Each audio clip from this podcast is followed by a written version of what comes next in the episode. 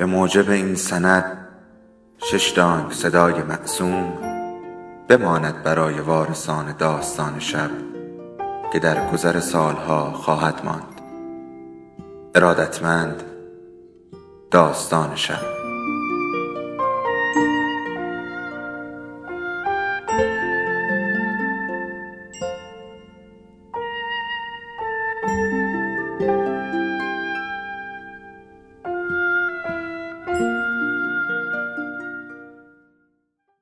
بود یکی نبود. اسمش را خاطرم نیست ولی یادم میآید که چه بویی می‌داد.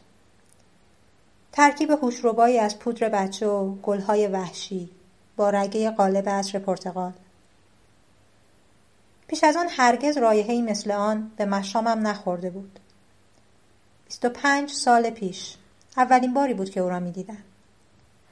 مشتری آینده بود در نمایشگاهی که برای یک پروژه طراحی گرافیکی برپا شده بود دختر نازک اندام شیک پوشی با بازوهای ظریف و گردن کشیده به عنوان یک نیویورکی بیست و چند ساله توپل و بیقواره تقریبا همیشه در حضور زنهایی با آن نوع اعتماد به نفس خجالت زده می شدن. اما باز این خجالت زدگی باعث نمی شد که نخواهم شبیه آنها باشم. وقتی درباره عطرش نظر دادم و پرسیدم که چه عطری زده اسمی گفت که مثل فاورژه بود ولی می‌دانستم که فاورژه نیست. بوی فاورژه را میشناختم. همه دخترها در دبیرستان همان را می‌زدند. آن بو نبود. نبود و خیلی هم فرق داشت. ما آن پروژه را به دست نیاوردیم ولی فکر آن عطر دست از سر من بر نداشت. دنبالش تا فروشگاه های زنجیره‌ای Macy's رفتم. به Bloomingdale's و Loehmann's هم سر زدم ولی همش بیفایده بود. حتی به Saks Fifth Avenue رفتم. اما پیش خانم های فروشنده همه چیز تمام آنجا حس می کردم بیرنگ و لعاب و. می ترسیدم ازشون کمک بگیرم. پیشخانهای لوازم آرایشی را گشتم و وقتی یکی از آن چهره پردازها سوال کرد می‌خواهم آرایشم کند یا نه؟ سر تکان دادم که نه. وقتی پرسید می‌تواند کمکم کند؟ صدایم را صاف کردم و پرسیدم عطری با بوی مرکبات با نامی شبیه فاورژه می‌شناسد یا نه؟ یک لحظه فکر کرد و بعد چشمایش برق زد. فکر می‌کرد منظورم فابورگ باشد. عطر جدید هرمس.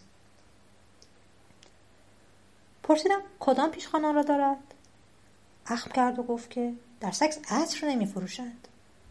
ولی می‌توانم چند بلوک آن طرفتر در خیابان مدیسن کاونتی آن را از بوتیک هرمس بخرم.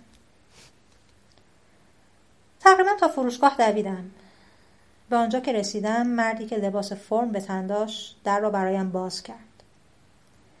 و من وارد لوکس ترین فضایی شدم که تا آن روز رفته بودم.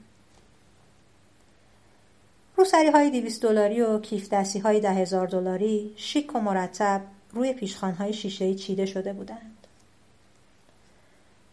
زینهای براغ چرمی روی دیوارها آویزان بودند و همه غیر از من خیلی خیلی پولدار به نظر می رسیدند. فابوک را پیدا کردم و وقتی خانم فروشنده قیمت را گفت آب دهانم را قورت دادم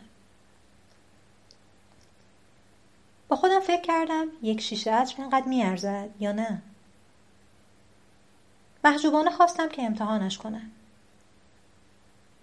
به محض اینکه پشنگ آن به پوستم خورد هوش و حواسم پرید و کارت اعتباریم را تقدیم کردم.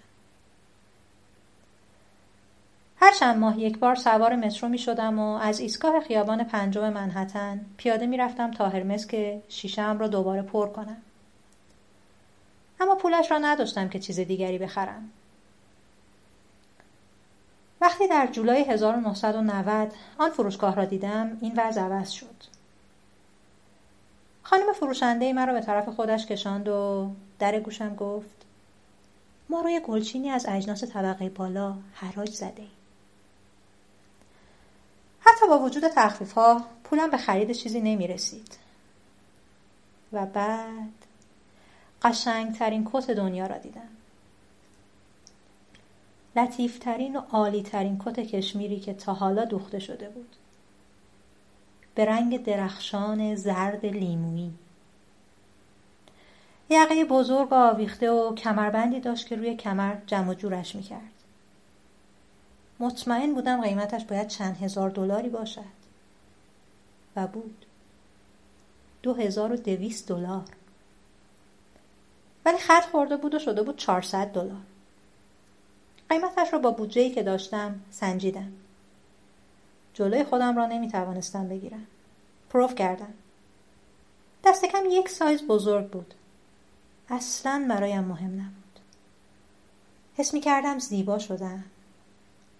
وقتی صندوقدار داشت کت را در بزرگترین جعبه نارنجی رنگی که تا آن موقع دیده بودم بسته بندی می کرد می دانستم که اشتباه نکردم. می‌خواستم بعد از این همیشه همین کت را بپوشم.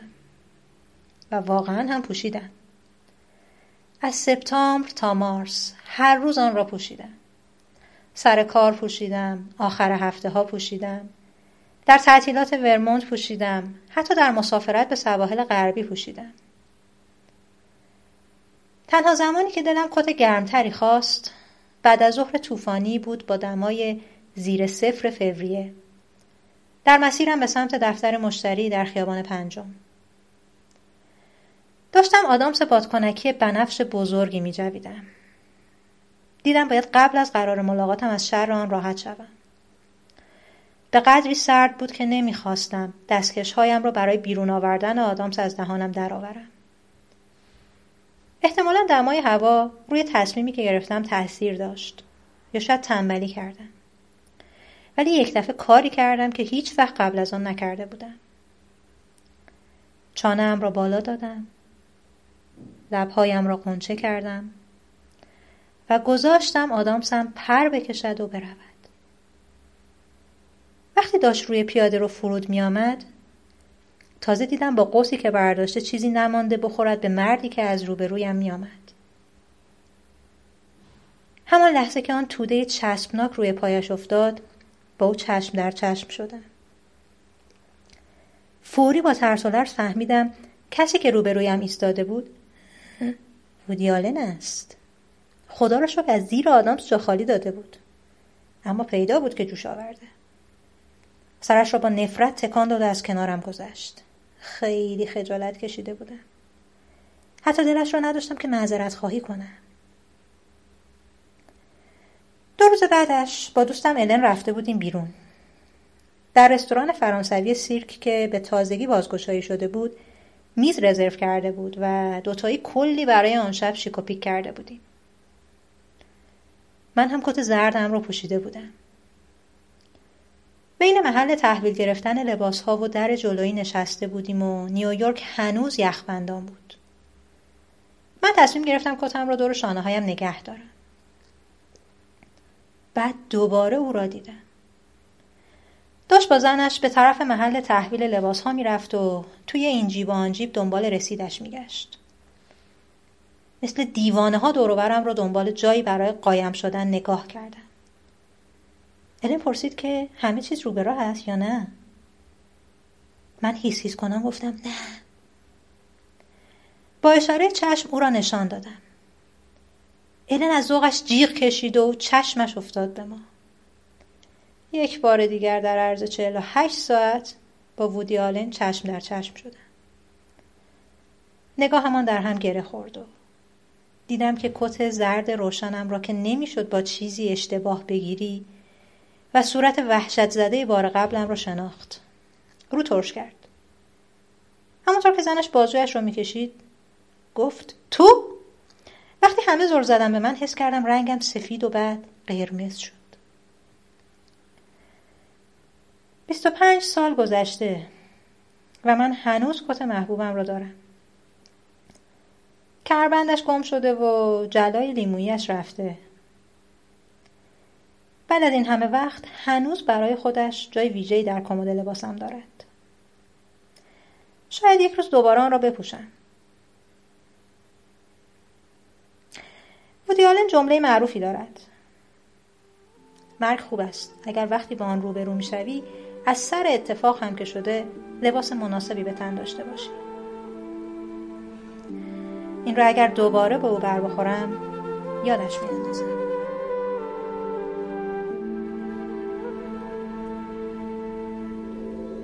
داستان شب بهانه است. برای با هم بودن دور هم نشستن شنیده شدن.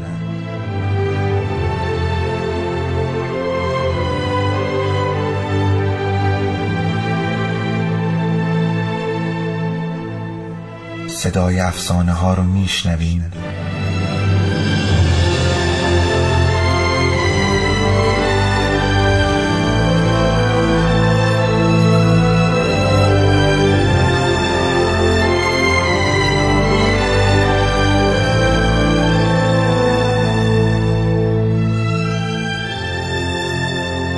شبتون بخیر.